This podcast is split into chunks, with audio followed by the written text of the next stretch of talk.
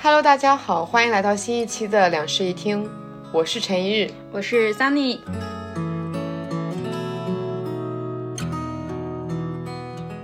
这一期我们来聊一个刺激的话题，名字叫做“我们们都都有有病病” 这个话题一开始就觉得很有病了，聊这个话题就对觉得就是为什么要聊这件事情？ 是。其实我觉得我抛出来这个话题的时候啊，三弟可能一开始没懂，就是为什么我说我们要聊我们有病这件事情，就感觉挺我我挺有病的。 我确实，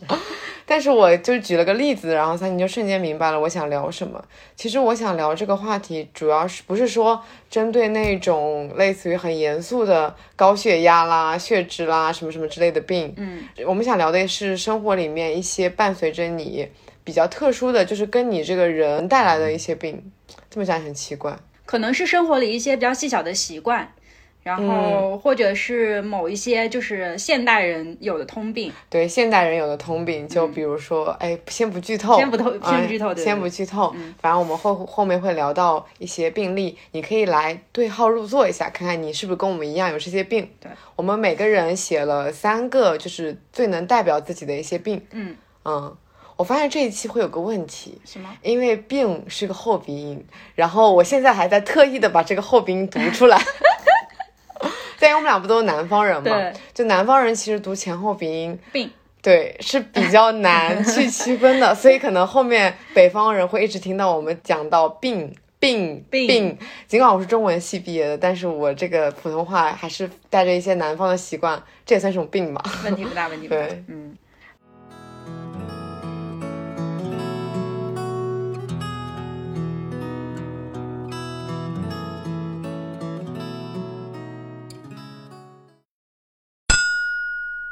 病例一，被害妄想症，这个是我写的一个病。呃，我想讲的这个呢，是因为我是一个非常害怕走夜路的人。我觉得甚至都不是走夜路这件事情，我是害怕黑。就比如说，我们两个人在家里面其实还好。当我一个人在家里的时候，我需要从房间去厕所，这个过程我会觉得很害怕。我会觉得随时有人会从后面出来，这样的吗？啊啊，我会觉得家里面会多一个人，你知道吗？就是感觉家里面可能会进小偷或者谁闯入了我家，会有就是伴随着哦非常多的想象。我把它归结成为被害妄想症。嗯，我觉得这个事态其实对我来说会有点严重了。嗯包括我在我男朋友家，可能晚上上厕所，我是需要他陪我一起去的。啊，哦，因为当很黑的情况下，我是没有办法。嗯。就不是说没有办法，我是可以克服，但是我会需要去克服那个心理。啊，我觉得很好笑的是，我到厕所上完以后，我会飞快的跑回房间。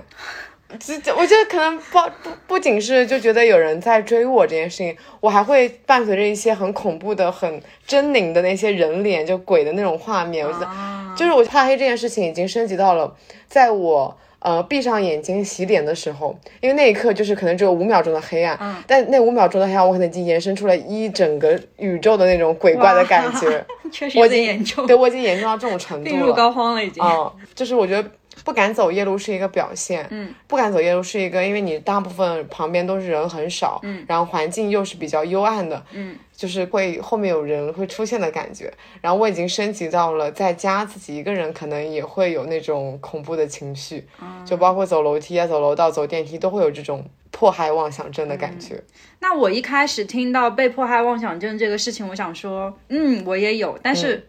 一听你聊这个，就是我跟你完全是两个方向。嗯，我的被害妄想症是那种，就是我经常会在河边走路，走着走着的时候，幻想自己的手机掉下去。 哎，但我会幻想我自己掉下去该怎么办？我不会，我是幻想自己手里的东西掉的。嗯比较严重的可能是因为我害怕打雷，所以我会害怕打雷的时候有雷电劈中我这种嗯事情。就是我觉得是类似的，会伴随着很多想象。对我有时候，比如说站在高处啊，就他们有个说法是这样子的：恐高症不是说你站在高处感到很害怕，而是你站在哦你高想处、跳下去要跳下去。对对对啊我站在高处就会有这种感觉，就是我会想象，万一我从这边跳下去，我会怎么样？然后我甚至想象到非常的具体，说啊，救护车来了，怎么怎么样 的。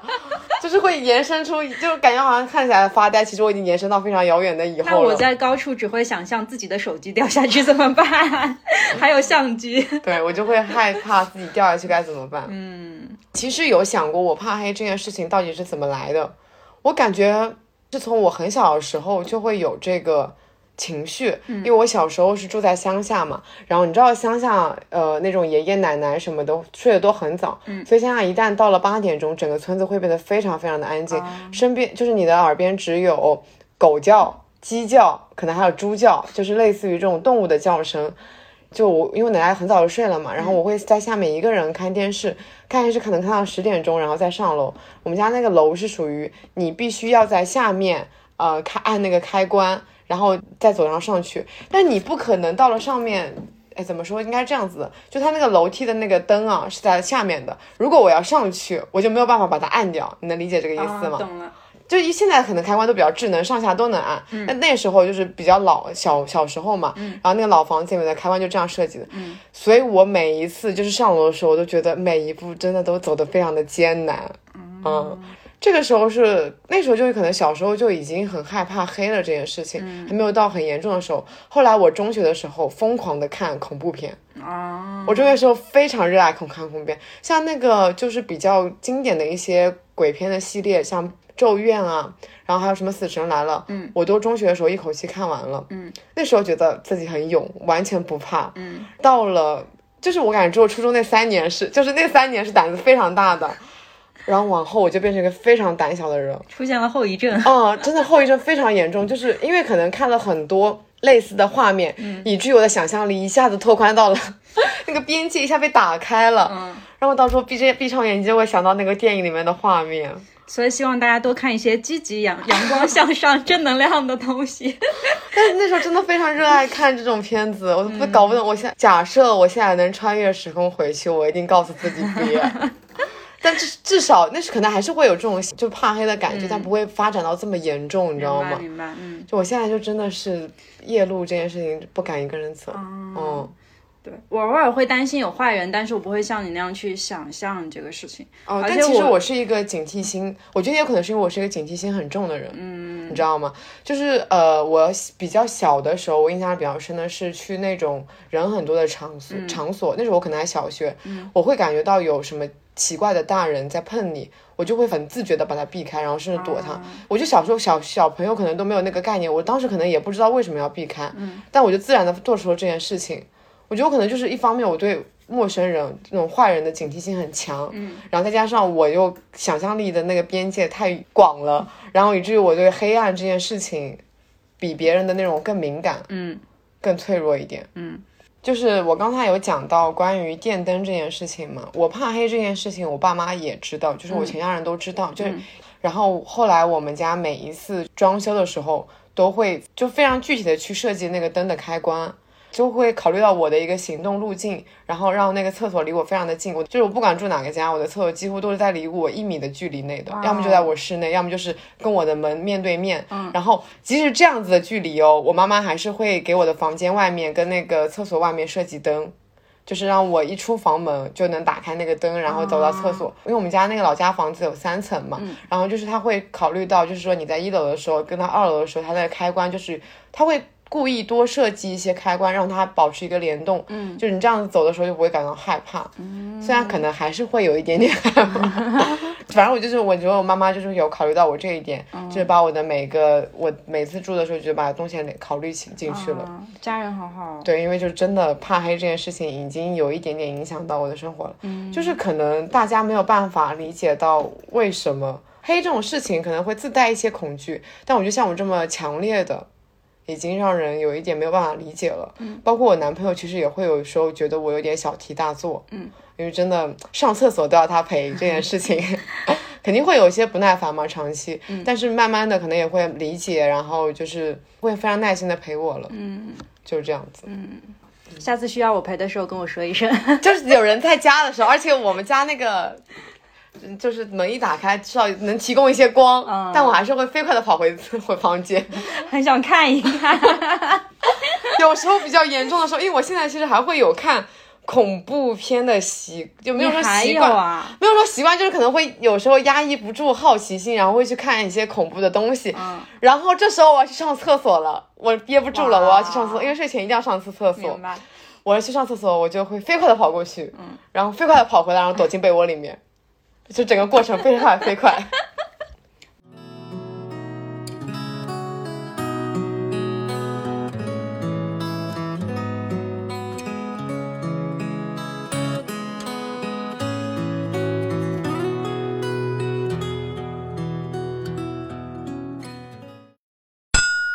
病例二，拖延症。嗯嗯，这应该是当代都市人都有的一个病症。就讲出这三个字，我就觉得啊，我也有。对，应该所有人 都会长叹一声，嗯，我也有。是的，我这个事儿是从高中就开始了，从做作业开始，哦，做作业果然是大家所有拖延症的就就是这个暑假跟寒假啊、嗯有两种，有两种孩子，一种呢是把作业 在假期开端就已经先把它写完了，另外一种呢是不拖到最后一天绝对不会动笔。我就是那个不拖到最后一天绝对不会动笔。不瞒你，说，我也是那个拖到最后一天才动笔的人。我是从小学开始就有这个习惯了。我们小学不写寒暑假作业我是没有，我不是寒暑假作业，我是嗯连平时作业都是这样子。嗯，啊，懂。那平时作业因为爸爸妈妈会在旁边督促嘛，所以就还好哎，有可能是因为我小时候是跟我奶奶一起生活的，我奶奶不识字，啊，就没人管哦你。没有人管 我。是的，确实，我也是在没有人管我之后才发现出现了拖延症这件事情。果然需要有人管。因为小的时候其实意识不到你寒假作业不做这件事情是拖延症嘛。然后到了高中之后，我爸妈他们开始不太管我了，嗯，算是放养式学习嘛。然后我就开始，嗯、晚上会有自己的时间，可以在外面，因为不是说回家去写作业，而是说在外面上自习啊，或者是跟朋友去某个地方学习这样子。然后我就会发现，我永远是班里最后一个写完作业的 人。我可以把这件事情拖到天荒地老，就是我宁愿坐在桌子前发呆，我都不会开始动笔去写我那个作业，直到我发现，嗯，真的不行了，再不写我就没了。 哎，而且我比较好笑的一件事情啊，呃，希望我的老师不要听到这一段， 就是因为我的朋友们都属于那种很早就把作业写完的人，嗯然后我会在就是暑假结束前几天，嗯把我同学们喊出来，不仅是抄他们作业，而是让他们帮我一起抄我的哎也作有业这。种事情啊， 不能被爸妈听见这一段 也。是的，因为当时就是属于仗着自己成绩还不错嘛，然后觉得嗯作业作业是一个非常无用的东西。我做这份作业，做了这份暑假作业，我的成绩也不会怎么样啊。然后反正就嗯就这样子了。而且那时候嗯其实呃每个寒假作业的那个后面的答案其实没有被撕掉，啊，对，只是明白哦只是一个简单我的答们案。那个时候是每人留一页，哦哦， 然后合在一 起。对，是这样的。对，然后这件事情就发展发展到大学和工作之后，就越演越烈嘛。大学的时候是写论文，写论文它的周期其实是呃，比如说会给你一到两个月的周期去收集开题，然后再再去写这个论文。我不到最后三天是不会动笔的，嗯，我一定是到那个极限了，然后才会逼自己去做这件事情。还有大学的时候复习，我会刷页， 一定是到考试前一天翻开书，从第一章开始往后去复习那个重点。对。然后后来发展到工作里面，其实也是这样子，就是我可以把一个空白的文档点开一整天，六七个小时对着它发呆，然后到最后一个小时突然间动笔 把它全部敲完。对，就我也就是我在工作中也会这样子的情况，嗯就是比如说呃，文章拖到很后面才开始写，对对，但就是因为这个拖延症，让我的效率变得非常的高。哎，我也是，我效率很高，我写东西特别你快必。须在那个段时间里面把这个就本来几个小时要干的活，你必须压缩在这一个小时里面，嗯对对你的对效率就会变得极其的高。 是，嗯，是就这我们两样。个真的是一样的人。对， 但是我有见过一个朋友哦，嗯他不仅拖延症，他效率还非常的低，这两个加在一起就会导致他每一次都赶不上那个 deadline，就很要命。很要命。嗯，就是你明明知道自己效率已经不高了，你就应该去改一点自己的拖延症。对他是我见过最拖延的人。嗯，就他包括是属于那种出门的那种情况，啊就我们换衣服啦、化妆啦、怎么洗头啦，哦，非常的拖那延。是很严重。对，他是我见过最拖延的人。出门可以就是不化妆的情况下，出门可以用一个小时；嗯哇化妆的情况下，出门可以花两个小时。我是给自己的最最底的那个底线就是不可以迟到，嗯所以不管说我有多拖延，我我可以在前面留出足够的时间给我这个拖延，但是我一定遵守我后面的那个底嗯线，就是不可以迟到，不可以超过我的 deadline 这样子。我一般就是因为工作嘛，待在那里没办法的。你还有上司，你想想，上司一定会迫使你要在 deadline 之前完成。嗯，然后我觉得对工作的基本的素养应该就是这样子。然后关于迟到这件事情，我实在是不好意思，我要在这边对我所有等过我的朋友们说一句对不起。有一次超好笑，呃，我跟我朋友约好了一起去看蜘蛛侠嘛，嗯，他是在我们约定的时间到达了我家，那时候我还没有开始化妆，啊，所以他在我家等了整整我化妆的时间，然后我们再一起去看。我之前也受过这个害，真的吗？是啊，跟我吗？跟你啊，跟我吗？我们有一趟应该是我印象当中说是下午可能三四点钟出门，嗯，然后我化好了妆的时候你还在工作，整个人素面朝天，蓬头垢面，对不起， 跟所有等过我的朋友们郑重的道歉，又开始鞠躬了。 每一期都在道歉。确实，这期明明在讲你的拖延症，为什么要讲我病呢？感觉我怎么更严重？我觉得，我觉得明明我还好。我虽然是个拖延症，但我是一个性格很急的人， 好奇怪哦，你我知道这种矛盾感吗？嗯 就比如说早上上班这件事情，嗯，我会迟到，嗯，但是因为我想要在最短的时间内去完成这件事情，嗯，以至于我会把自己效率提高的非常快，嗯，我可以十分钟就出门，嗯，这样子，你你能理解这个感觉？哦，我明白，我会，比如说我会拖到九点半才起床，嗯，然后飞快的把事情干完，然后出门，懂了。就是两个事情夹杂在一起。那其实就跟我刚才说的那个底线是差不多的，就是当我但是我可能没有办法，就是像你这么遵循底线，我最后还是会迟到。 懂了， 最后的结局是不一样的。我最后还是会迟到。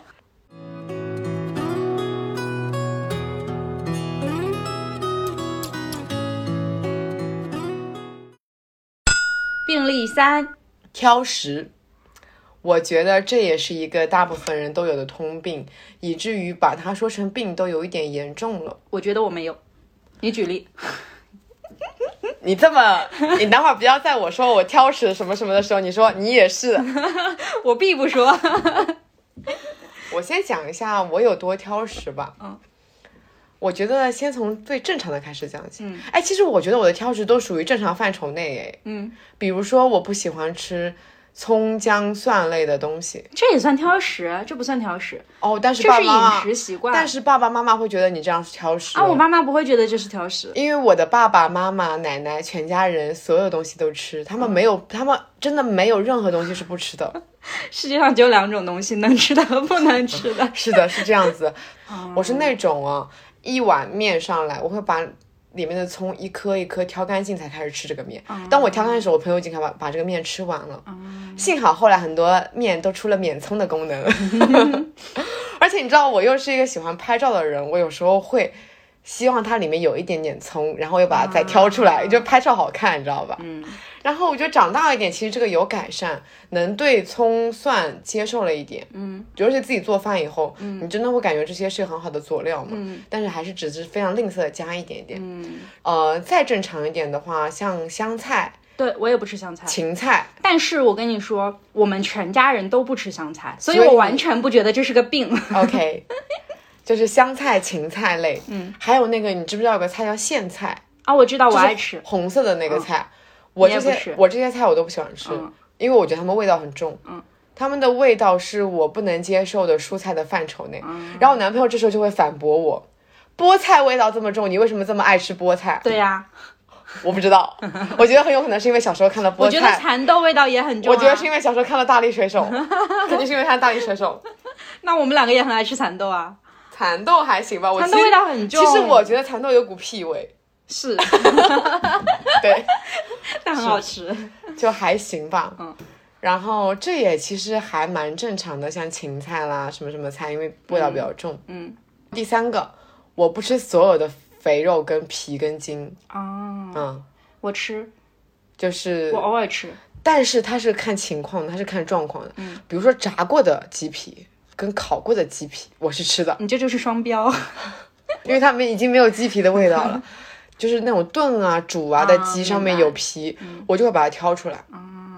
我看情况哎，嗯，我会是把它挑出来，根据食物的味道决定的。嗯，你说像东坡肉，它很肥对吧？可是我就觉得它很好吃，然后我就会吃掉。嗯，如果说你单纯只是做一个白煮肉，然后肉煮的比较腥的话，那我就不会吃了。但是这些我都不吃，东坡肉的肥肉你也不吃吗？我只能抿一口， 然后就 那你的人生错过了很多乐趣。 我跟你讲，真的，我自从当了美食编辑以后，有非常多的人问我说：“你这样子都能当美食编辑、对啊？” 啊，所以我觉得我当美食编辑这件事情以后，让我自己对食物的忍耐度高了一点，就是我能强迫自己哦就吃那么一两口，来品尝一下它的味道。嗯但是内心那种厌恶感已经伴随我二十多年了，我没有办法去改善哦了。我以前就是呃，就是学校里面分配那种肉嘛，就给你一勺，不根本不会理你你要对肥肉对嗯还对是瘦肉。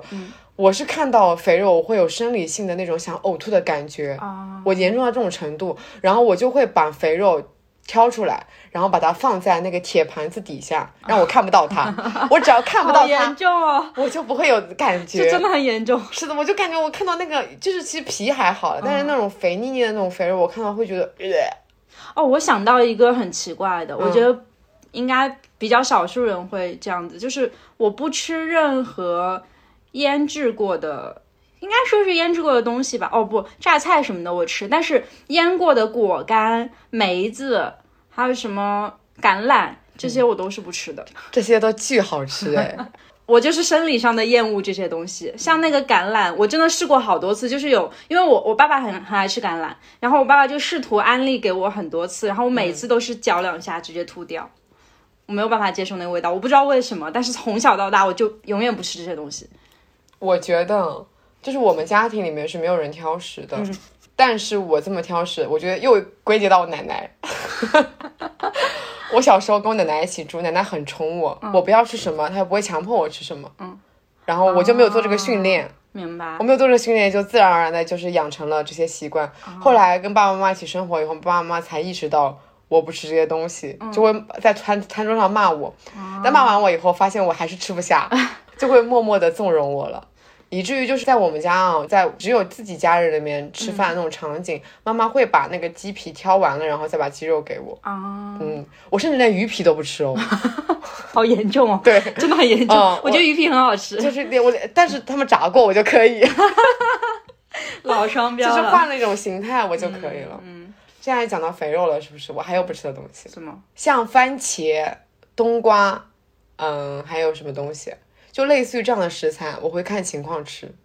番茄你不吃？你不是吃过很多番茄？我不喜我们欢刚刚晚餐不是番茄炒蛋吗？首先，我不喜欢吃有番茄味的番茄，就是很多小番茄。你在说什么？听你这说的是人话吗？呃，是这样子的。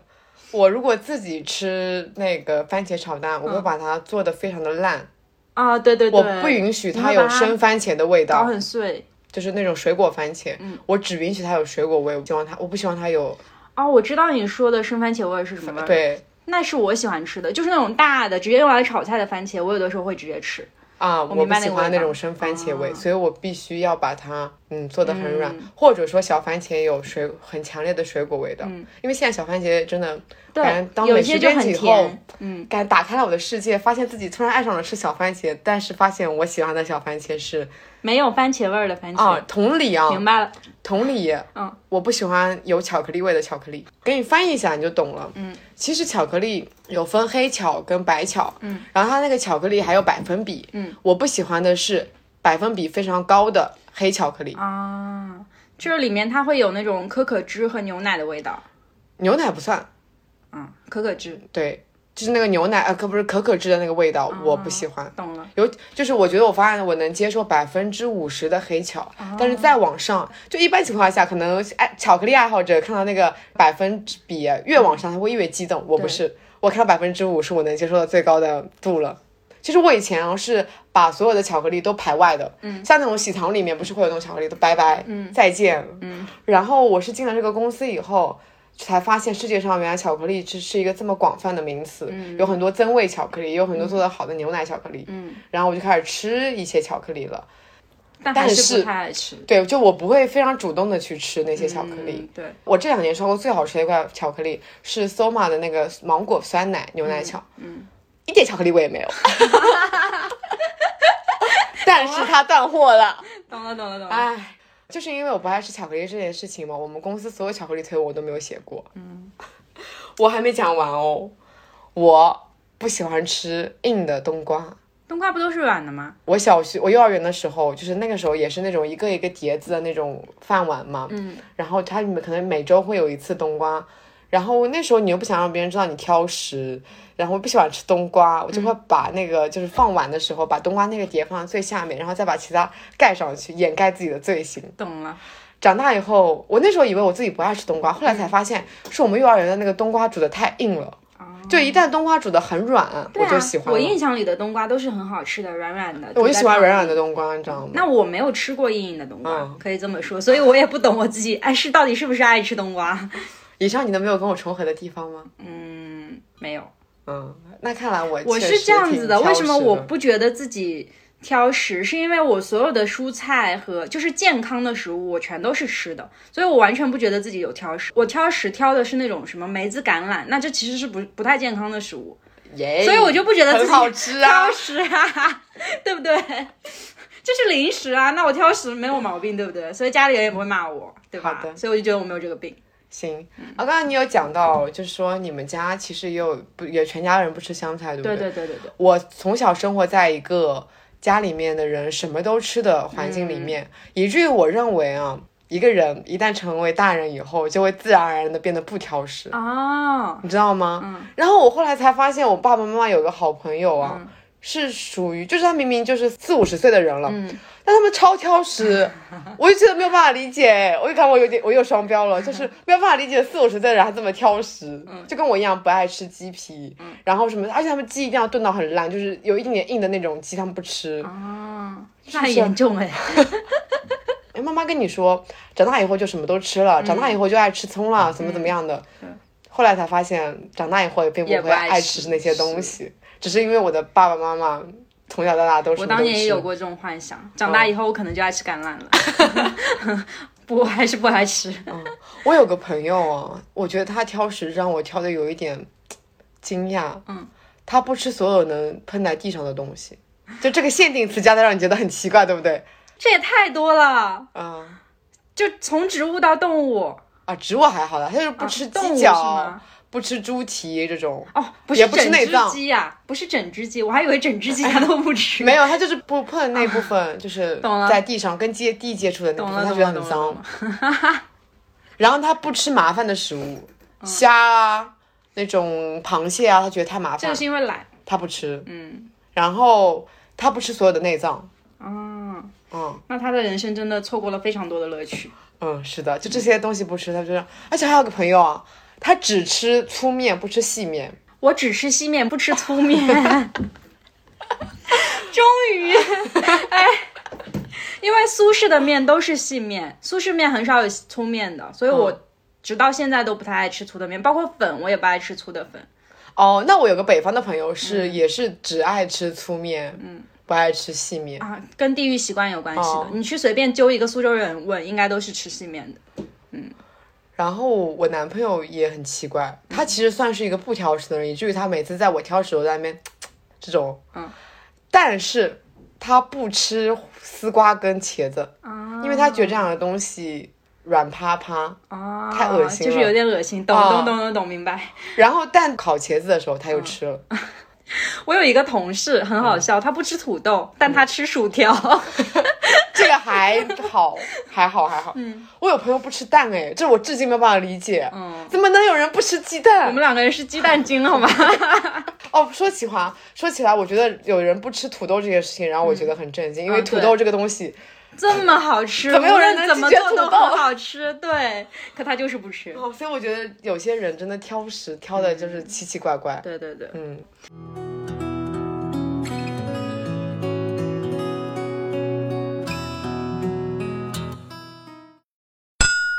病例四，社恐，这个就这个就也是个大病了。社恐，社恐，我觉得是从我很小很小的时候伴随着我出生而来的这样一个病状。就是我到后来去归纳它的时候，发现已经没有原因去总结它了，因为我从有记忆开始，我就是一个在公众场合不愿意和陌生人讲话的人。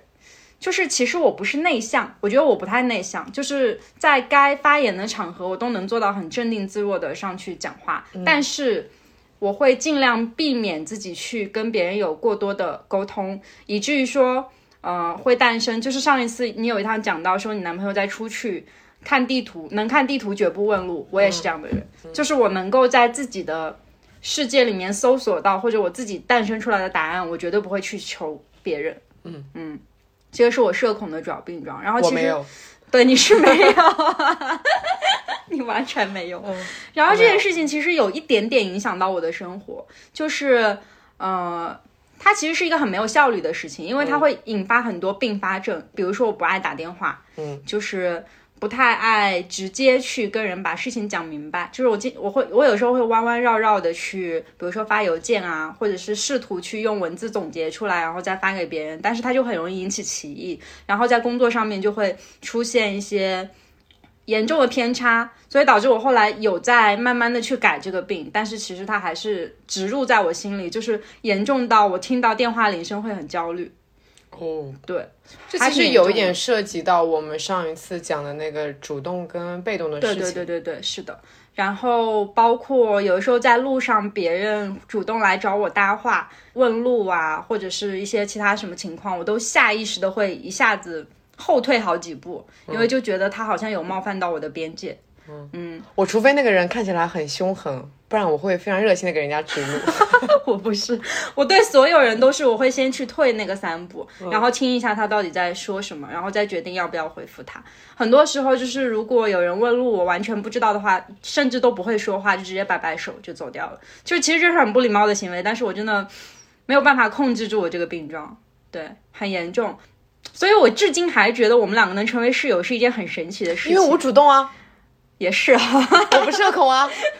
我第一次但见是面就能跟你聊很多话啊。但是我真的是一个会害怕，呃、嗯，跟一个我刚认识的新朋友单独吃饭的人，所以我会尽量避免这种事情发生。就通常我的圈子都是两人以上的人，三个人会让我觉得很舒服，三个到四个，就是大家可以互相，呃，那个话可以在三到四个人之间传递，就不用有来有回的时候，我就会觉得非常舒服。那我反而会比较喜欢一对一的那种交流，我不太喜欢我在，我觉得我可能有一点自以为是吧， 我不太喜欢我在一个人群里面、一个群体里面被忽略的感觉，嗯你知道吗？？哦懂了。就是人一旦变多，我就会，我觉得我可能就会被忽略的感哦觉，嗯。那我是很多场合里的 OB 位，就是嗯旁观位。对，我是更喜欢坐在一个哦，说到这个很好笑，我有一个。我有一个，我感觉是社恐延伸出来的病，我有角落病。嗯，就是我无论在任何一个地方挑选位置，第一反应是挑一个角落里的位置，我一定不会选在中间的。我比如只有说像大学上课的时候，啊，就我刚想说，我只有嗯在大学听课的时候才会在角落里面。 我觉得不管是什么课吧，就包括说我现在去上舞蹈课这嗯种，其实站在 C 位会让自己的舞蹈动作看得更清楚，但是我就更喜欢站在某一排的边上。然后我通常到的早的话，会去抢第一排的边上那个位置，因为很少有人会去那边。嗯，对，角落病。然后包括拍照的时候，不喜欢站在中间，就是如果拍合照的话，我是喜欢稍微往旁边挪一点。我没有，那你是有 C 位综合症？倒也没有这么夸嗯张，就但是不会故意说想把自己 藏起来的感哦明觉。白，明白，明白。嗯我会。我没，我真的一点社恐症也没有。嗯，你是你真的完全没有， 我当时刚刚在盘那个 我们有什么病的时候，嗯，我当时拼命的在想我有什么心理疾病，嗯， 发现我这个人还真的挺健挺健康的，对，就很乐观，很积极向对， 上，就除没有什了么怕黑。除了怕黑以外，没有什么特别严重的嗯心理健康病，嗯，没有影响到自己的生活，嗯，那其实这个社恐，我所接触到的跟我差不多的人，其实最后衍生出来比较严重的症状是，大家通常都会有一点讨好型人格。嗯，我觉得这个事情其实还蛮严重的，就是它会。它会让我们想要把自己缩在一个角落里，但是与此同时又会害怕自己带给别人麻烦，所以才会很多事情想着自己解决。对，但其实这已经是一种不太健康的心理状态了，所以我有在试图去改善它。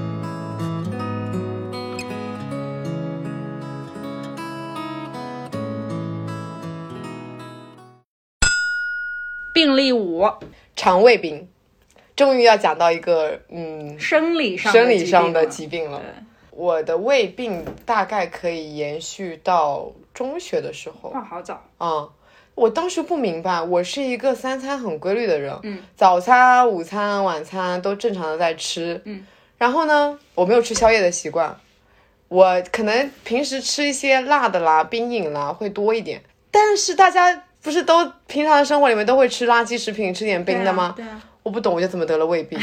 胃病是这样子一个东西，它有一点点像是你非常非常饿的感觉，就是你感觉你自己的胃被掏空了，往里面缩的那种感觉。所以我其实后来已经有混淆到，我不知道自己是太饿了，还是在胃痛、胃难受，哦就是会混淆这两种感觉。因为有时候你饿得太久了，就会变，就会有胃病。嗯，嗯，对。然后我有一年，就是二零一九年刚搬来上海那一年嘛，嗯，我有一次非常严重，就是痛了整个晚上，然后吃胃药也没有办法消消解下去，当时我都没有力气去医院，然后我就第二天请了个假去医院做了一个胃镜。最无语的事情来了，医生说你就是慢性胃炎，你的胃其实还好，你懂吗？就是我好不容易鼓足勇气去做了一个胃镜，因为胃镜很难受，而且我当时做的是没有麻醉的胃镜，因为我问过我妈妈啊那，确实，我问过我妈妈，我妈妈就是做过几次胃镜嘛，我问她我应该做麻醉的还是做不麻的，嗯，她说觉得麻醉以后整个人会不太清醒，她建议我做不麻的。我做了以后，医生跟我说你这个胃病其实还好，就是慢性胃炎，嗯，我就没有办法理解为什么一个慢性胃炎可以困扰我这么多年，而且反复的在里边发作，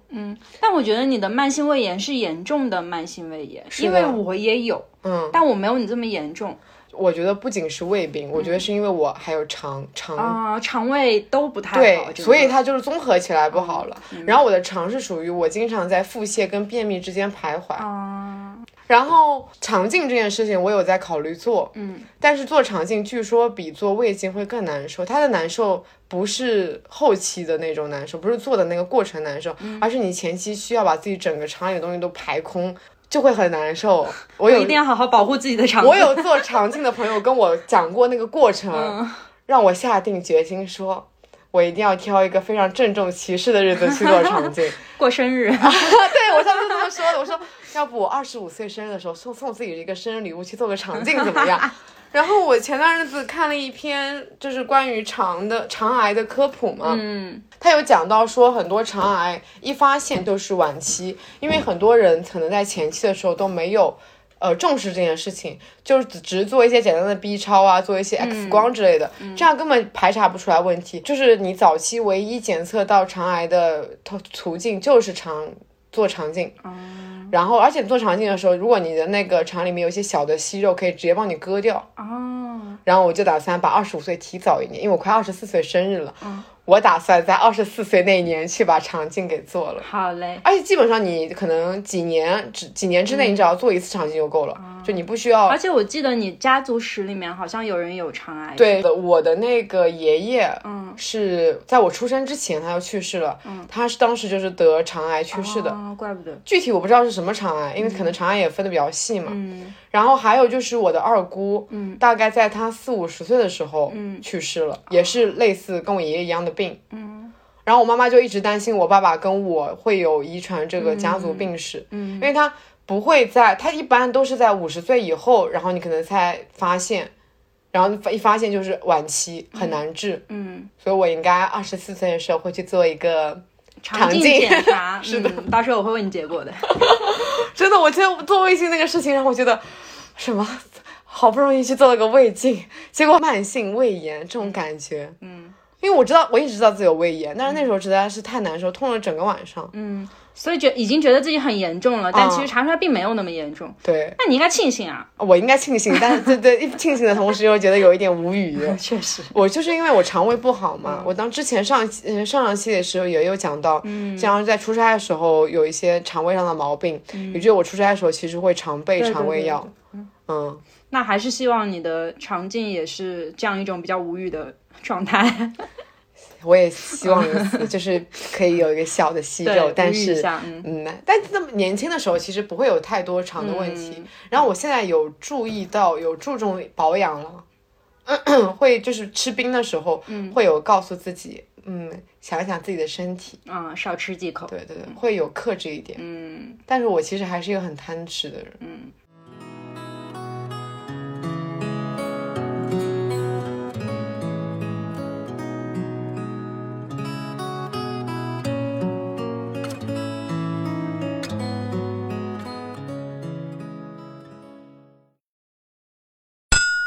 病例六， 怀疑自己有病。这个这个选题在我们两个思考每个人有什么病的时候，我说出来，陈玉就笑了。 但我觉得这个也是一个都市人通病，嗯，就对是吧？感觉自己头痛了，然后去百度查一下，头痛是得了是什么得了什么么病病吗？结果对嗯告诉你是非常严重的病，让你赶紧去就医。对的，就是病入膏肓，你马上就要死了，你明天就要死了，是的，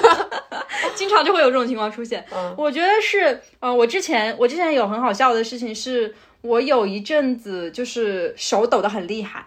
然后呢，我就去问我妈妈说手抖得很厉害是什么样的病症啊，就很奇怪。然后我妈说你可能是甲状腺有一点问题，是我妈告诉我的。然后我就顺着甲状腺这个线索呢，去百度上面搜索了甲状腺肿大啊什么的这些有什么样的病状，然后我就把自己对号入座了。嗯，就是很多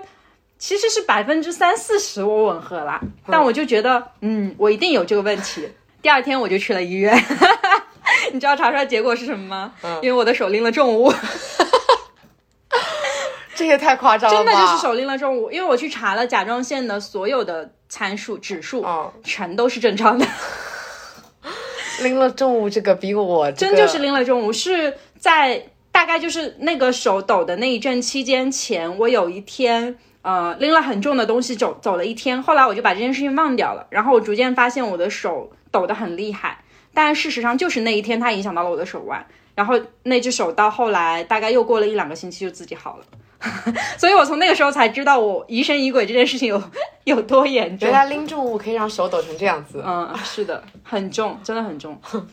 医生也挺无语的，是啊浪费了他的时间，然后浪费了彼此的时间。还有一件很好笑的事情是，我之前有一个朋友，他呢吃东西一下子会把东西吃的很多，然后有有有那么两三天，他突然间发现自己整个人都发黄，不知道为什么，就是从 从里到外皮肤都透着一股一种黄感，然后他就以为自己生了很严重的病，就去百度上查。然后确实查到了一个很严重的病，整个人都会发黄，然后他就很慌，去了医院。你知道医生说什么吗？ 他胡萝卜吃多了，他南瓜吃多了。 我就知道肯定是什么黄色的东西吃多了，太好笑了。所以少吃一些黄色。据说啊，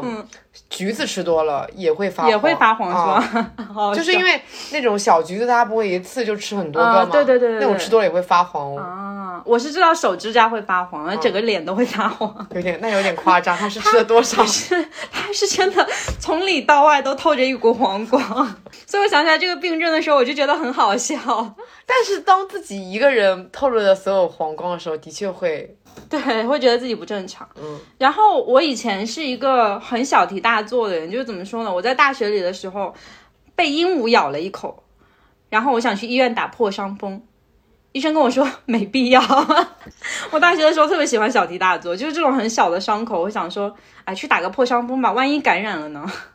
哦，那我是很久以后才知道有破伤风这个东西的，你知不知道？哦，那我很早就听说过我小时候生活在乡下，嗯，就是被很多动物咬过。啊，啊呀啊，倒没有被狗啊什么咬过，但是被蜜蜂啊、蚊，啊就是蚂蚁啊这种都被咬嗯过。就你不会想要破伤风这种东西吗？我们家那个老房子，甚至有一段时间没有去住啊，结出了一个马蜂窝，哦天哪！超可怕。你知道马蜂是比蜜蜂更可怕的东西，嗯超大只对，路过的人都会被它扎的那种。我当时被扎了三口。妈呀，就肿的，嗯，但那时候我也想着去打破伤风，自然就好了。但是马蜂打多了，的确需要打点滴那种。对，你能活这么大真是很不容易呢。 我小时候被蜜蜂，而我是长大以后才知道哦，原来不是每个人都有被蜜蜂蛰过的经历。我完全没有啊，因为小时候在乡下，感觉大家都或多或少被蜜蜂蛰过。我没有哎，我小时候也是上乡下长大的。我们在乡下可能特别香吧，嗯嗯，但我是在可能初高中的课上面学到一些比较严重的病例，就是他们只是被咬了一口，然后没有在意这件事情，最后感染直接身亡了。对，所以我会害怕这件事情。是的，破伤风就是这样子。嗯，呃，很多就有些就是因为破伤风相当于被细菌感染了嘛，对对就是对你可能被一些生锈的什么铁划到了，嗯你没有去对打针，就可能会因此而亡。对，哦，我想起来了，我以前小学的时候可能听，我忘记是一个真人真事还是都市传说一样的东西，嗯就是有一个人他从楼梯上摔下去了，然后摔下去以后没什么事情，结果过过一段时间他就突然暴毙了。好像是因为他摔到那个部位啊，是属于你当时摔内了，出血吗？对，就属于你当时摔了可能不痛，嗯，但是如果你不看的话，它就会就是很严重。啊，我以懂至于了我后来哦，嗯就是每一次摔跤，我都会怀疑自己，就是会不会得那 种内部什么很严重的病，就是突然怎么， 突然某一天就暴毙了的感觉。我就感觉就是怀疑自己有病。嗯，嗯，对，很严重了。 是的。然后我以前小时候跑步，嗯，会那个胸闷，然后我就怀疑自己有心脏病，嗯哎啊，我就去做了几次心电图，我做了几次心电图哦，嗯都没事。 那我心脏是真的有一点点问题。嗯我们家是有家族遗传史的，就是、呃，我爷爷就是心脏病去世的，然后我爸爸的心脏也不是特别好，所以我天生心脏就没有很好，就是经常会出现不太稳定的情况吧。就是我每一年检查的时候，医生都跟我讲说你要注意保护一下你的心脏，所以我因为这个逃掉了很多体育课。最后的结果居然是逃掉了很多体育 课。对对对对对，这就不是怀疑自己有病了，是真的就还蛮严重的，所嗯以会刻意避免掉自己去长时间的运动吧，嗯我会克制在一段时间里面去做这件可事。是我的心跳真的很容易很加速到很快。嗯，所以你会怀疑嘛？对啊，嗯，但是不知道就心电图做出来就没事。但通常来嗯说，加速到很快不是问题，就是不稳定才是最大的问题。心律不齐是对吧？对对对，我是心律不齐那我一种，只是会有时候心跳会跳得很快。嗯，对。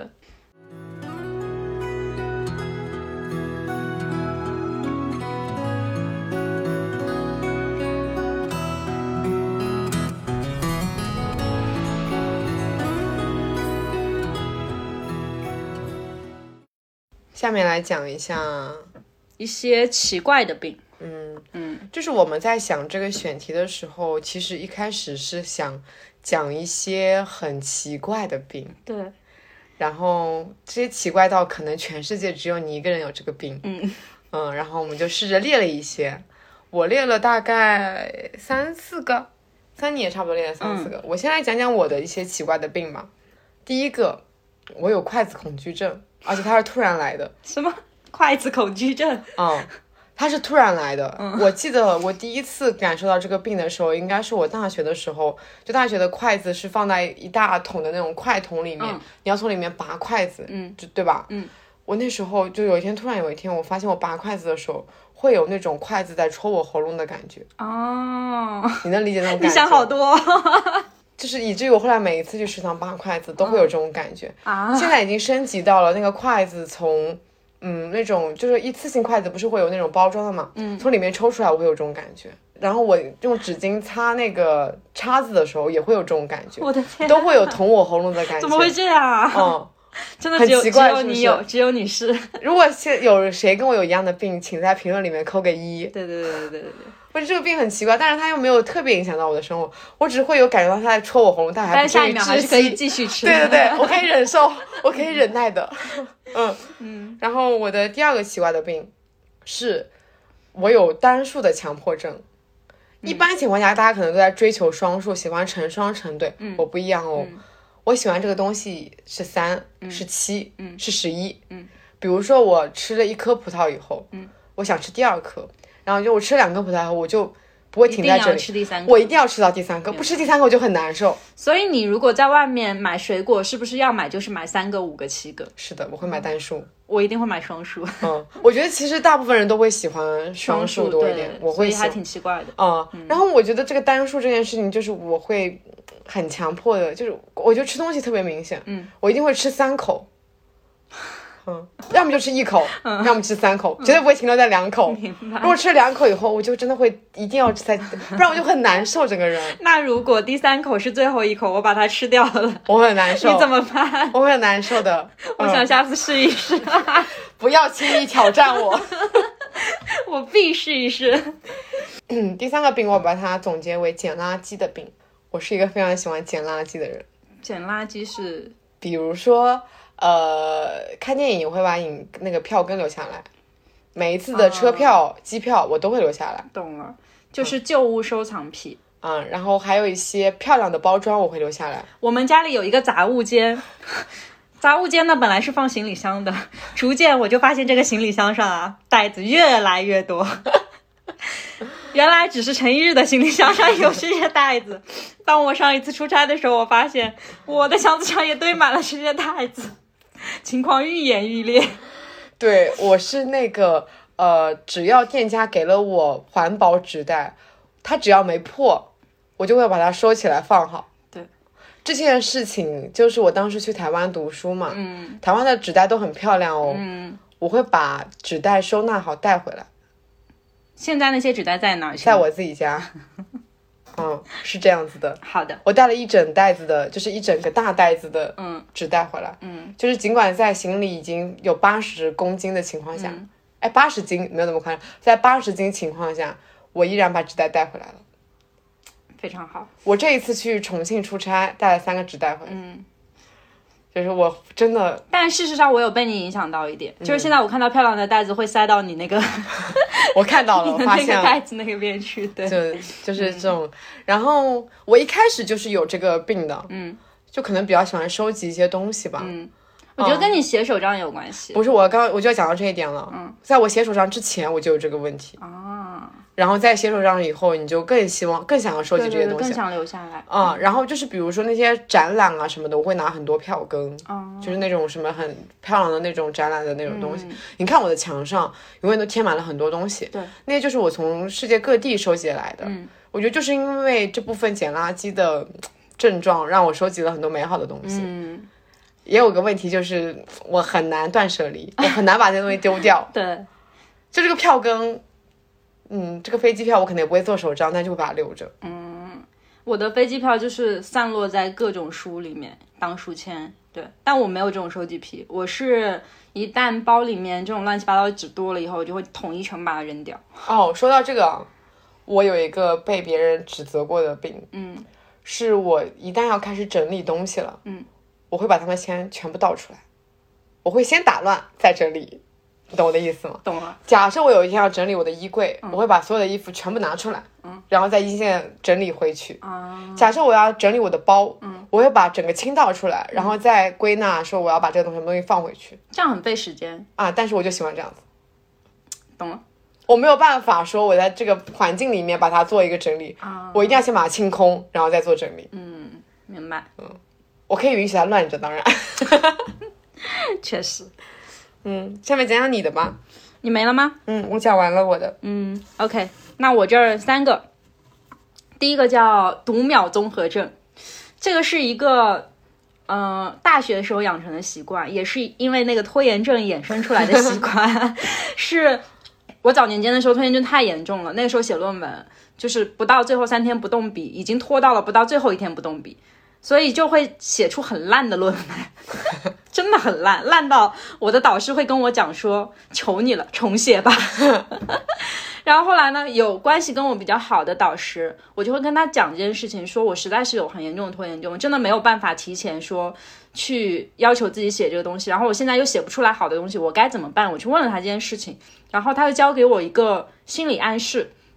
他跟我说。你以后在做下定决心要做去做一件事情不拖延的时候，你给自己读一个秒，五秒，五四三二一，然后你就起身开始做这件事情，把自己全心投入在里面。嗯，然后我是从个那好个的当帮。下，对，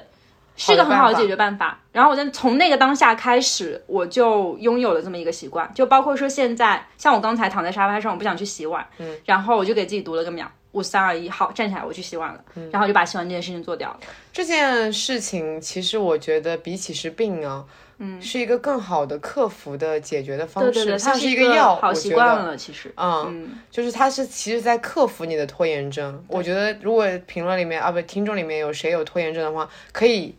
借鉴借用一这个方对式，对对对对，我觉得啊还读个挺秒，然后挺去有立意刻思干这件事情。嗯，我认为解决拖延症最好的办法就是你立刻行动起来，对，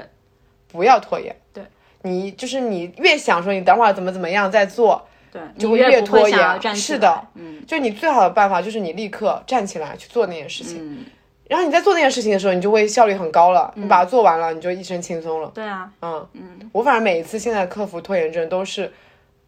什么都不要想，你立刻去做，对对对，我想到也什是么就立刻去做。对，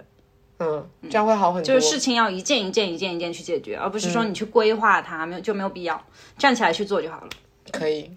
然后第二个事情，第二个事情我觉得说起来很奇怪，应该不会有人跟我一样，就是我在往下水道或者任何家里面的管道的时候，有的时候我们会倾倒一些热水嘛，热水或者汤啊什么的，我一定会在前面先放一小段冷水，因为我怕管子烫到。 非常就很无神语经。病，很浪费水的一个行为，但是 它的耐热度比你的耐热度高很多哦。确实，但我每次都觉得它会烫到。 我替它谢谢你，为它着想。然后第三个病症是我不会允许自己和任何的人在我的书上面乱写乱画，就是甚至是你去做那种很干净整洁的记号或者笔记，我都不会允许。我希望我所有的书都是干干净净的，嗯，那我会在书上用铅笔画。我铅笔都不可以，我接受不了有任何痕迹，就是甚至是我希望它的封面都不要有破损的痕迹。那我其实还好，我觉得我的书也算蛮干净的。嗯，我不太能允许自己的书上有写字的痕迹。嗯，我但我会做一些简单的标记。嗯，就是划一下段落，但是我不喜欢用黑笔去画，我就是喜欢能擦拭掉的笔去画。嗯，这是我的一个比较、那这件事情就是演化到后来，是我不会去买二手书，啊。对，因为我很讨厌有别人使用过的痕迹，但是其实现在的二手书做的都很好诶，跟新书一样。我心理上过不去。好的，对。那你所能以接受其他二手的东西吗？没有哎，偶尔会有，很偶尔会有，那你不能接受古着吗？不太可以，我觉得。哦那嗯我最近近年来去旅游的一个多了一个爱好，就是逛古着古着店喜是欢淘一些很我奇可怪的以东逛西。古着店，我可以去欣赏它，但是我通常不会去拥有它。那我会是那种看着古着店里面那种小玩意儿，然后会想象它上一个主人是什么样子的人，就觉得很有趣。可是如果你衍生出一些很恐怖的东西呢？你不要讲了， 我不会在古着店里面买娃娃的。就我可能是因为看多了这种奇怪的东西，所以我有时候会衍生天哪出一些不是很好的想法。你给我下了个心理暗示，让我以后去逛古着店的时候多了点恐惧。 我没有。还好我在古着店买的东西还蛮正常的。嗯，算了，不要多想了，不要多想，不要多想想，不了。要多想。对，听到这儿就到这儿了。嗯，差不多了。嗯，哇，这期还聊得蛮长的，我们，嗯，一个小时，对，因为聊到病这件事情，就会展开很多衍生的嗯很有共症状，鸣嗯，而且对很有共鸣。不管是你的病还是我的病，我们都有一些彼此交叉的地方。对的，我们想聊这个话题，也是因为觉得大家会有跟我们很多契合的点。嗯，除了一些很奇怪的病以嗯外，比如说你的下水道、 下水道 我的综合筷 症子，确实，呃，所以很欢迎大家来我们的评论里面，呃，聊一聊你们跟我们有重合的病，嗯也可以聊一聊你们比较奇怪的病。对对对，然后这期文章，这期下面没有人互动就尴尬了。嗯，确实，所以请大家多多留言，那就这样子吧，嗯，那下期再见，那我们下期再见。嗯，拜拜拜